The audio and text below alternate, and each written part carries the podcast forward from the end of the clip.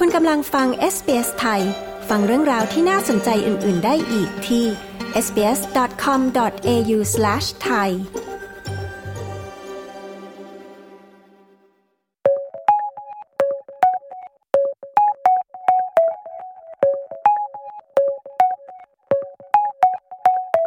รา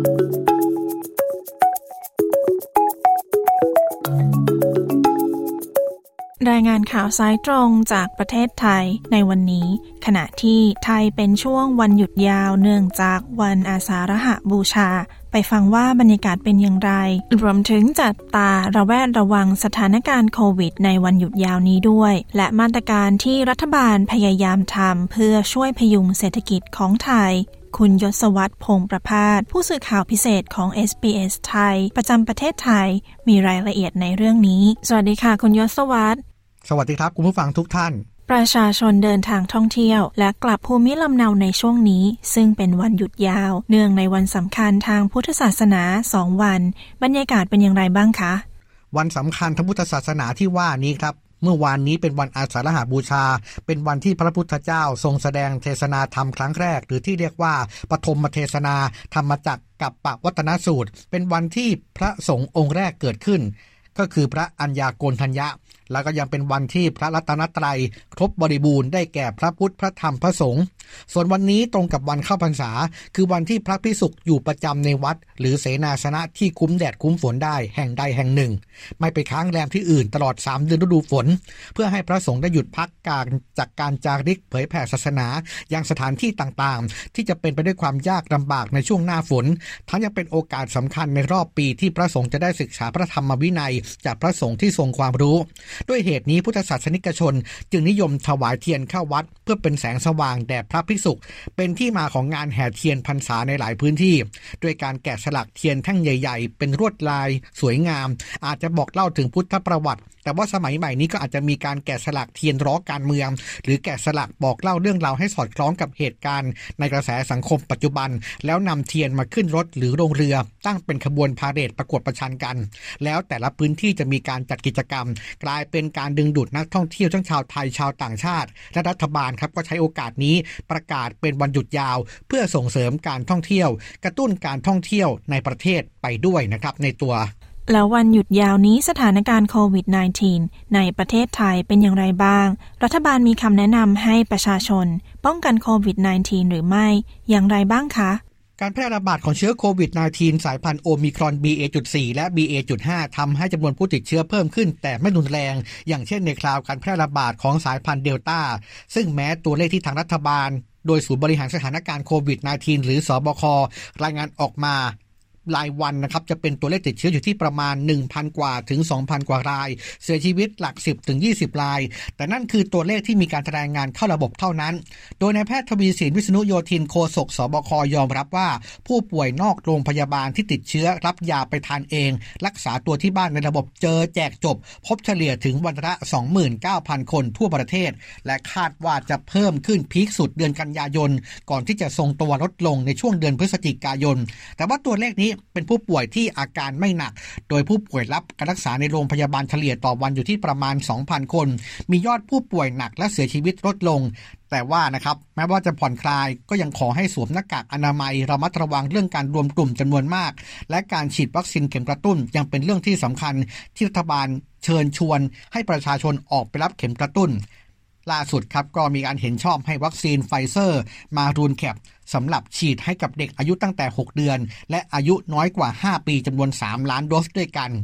นายอนุทินชาญวีรกูลรองนายกรัฐมนตรี และรัฐมนตรีว่าการกระทรวงสาธารณสุข เผยว่าอยากให้ประชาชนออกมารับวัคซีนเข็มกระตุ้น เพื่อเพิ่มภูมิคุ้มกันให้กับร่างกาย โดยสามารถพิจารณารับวัคซีนได้ถึงเข็มที่ 5 ซึ่งจากสถิติในคนสุขภาพปกติที่ได้รับวัคซีนไปแล้วถึง 5 เข็ม จะไม่มีอาการป่วยหนักหากติดเชื้อ ประกอบกับมีผู้ติดเชื้อที่รักษาหายเป็นการกระตุ้น ภูมิตามธรรมชาติ แล้วก็จะเกิดภูมิคุ้มกันหมู่ในประเทศ ยับยั้งการแพร่ระบาดไปในตัว ส่วนจำนวนเตียงในระบบสาธารณสุข ที่จะใช้รองรับผู้ติดเชื้อโควิด -19 อาการที่จะมีอาการหนักนั้น เชื่อว่าจะมีเพียงพอต่อผู้ติดเชื้อแน่นอน รวมทั้งการทางกระทรวงสาธารณสุขเอง ยังได้มีการเตรียมความพร้อมเปิดโรงพยาบาลสนามไว้รองรับอีกด้วยนะครับ คุณยศวัสดิ์ค่ะนอกจากเรื่องโควิด -19 แล้ว ปัญหาเศรษฐกิจที่เป็นผลมาจากสงครามระหว่างยูเครนและรัสเซียทำให้ไทยประสบปัญหาเงินเฟ้อข้าวของแพง โดยเฉพาะปัญหาน้ำมันแพง ตรงนี้รัฐบาลมีแผนจะแก้ไขอย่างไรบ้างคะ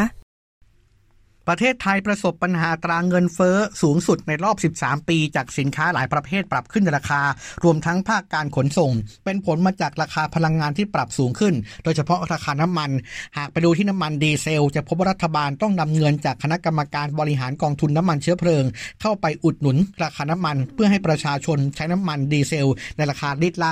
35 บาทต่อลิตรนะครับ จากราคาที่แท้จริงอยู่ระดับที่ 40ถึง41 บาทต่อลิตร ส่งผลให้เงินกองทุนน้ำมันเชื้อเพลิงขนาดนี้ติดลบทะลุ 1 1 0 0 0 0 ล้านบาทไปแล้ว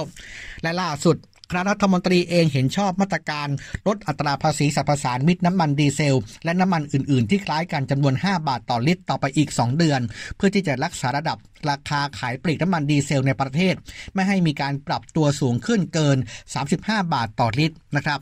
แต่ว่าก็ยิ่งส่งผลให้กรมสรรพสานมิตรจัดเก็บรายได้จากภาษีน้ำมันดีเซล ลดลงเดือนละ 10,000 ล้านบาท รวม 2 เดือนสูญเสียรายได้ 20,000 ล้านบาท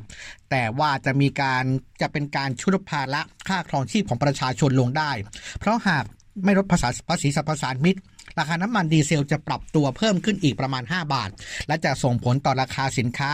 การขนส่ง และต้นทุนของภาคธุรกิจอย่างไรก็ตามปัญหาที่ทางภาครัฐ จะต้องติดตามก็คือจะสามารถตรึงไว้ที่ราคานี้ได้นานแค่ไหน เมื่อสถานการณ์พลังงานยังผันผวนขณะเดียวกันยังต้องหาแหล่งเงินมาเสริมสภาพคล่องให้กับกองทุนน้ำมัน ซึ่งแนวทางหนึ่งก็คือควรขอความร่วมมือ 6 โรงกลั่นน้ำมัน ส่งเงินกำไรค่าการกลั่นน้ำมัน เข้ากองทุนน้ำมันเชื้อเพลิง โดยล่าสุดทางบอร์ดของปตทนะครับ ซึ่งเป็นบริษัทโรงกลั่นแรกที่อนุมัติเงินด่วน 3,000 ล้านบาทนำส่งเข้ากองทุนน้ำมันเชื้อเพลิงเฉพาะกิจยังต้องติดตามท่าทีอีก 5 โรงกลั่นว่าจะสามารถนำเงินส่งเข้ากองทุนน้ำมันเชื้อเพลิง ให้เป็นไปตามเป้าหมายที่กระทรวงพลังงานตั้งความหวังไว้ที่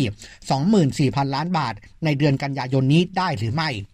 ด้านในกรจติกาวนิชหัวหน้าพักกล้า โพสต์ข้อความผ่านเฟซบุ๊ก บอกว่าการขอกำไร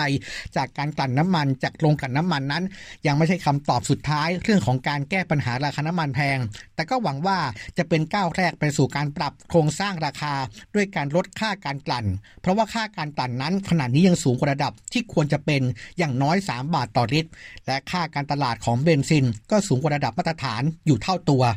หากลด 2 ตัวนี้ได้ชื่อว่าประชาชนจะสามารถใช้น้ำมันได้ถูกลงทันที สรุปภาพรวมขณะนี้สินค้าอุปโภคบริโภคหลายรายการ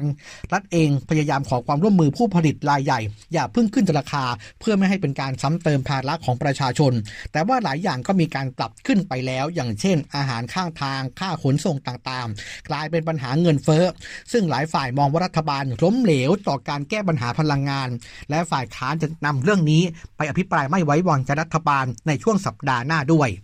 ยศวัตรพงประพาสรายงานข่าวสำหรับ SBS ไทย จากกรุงเทพมหานคร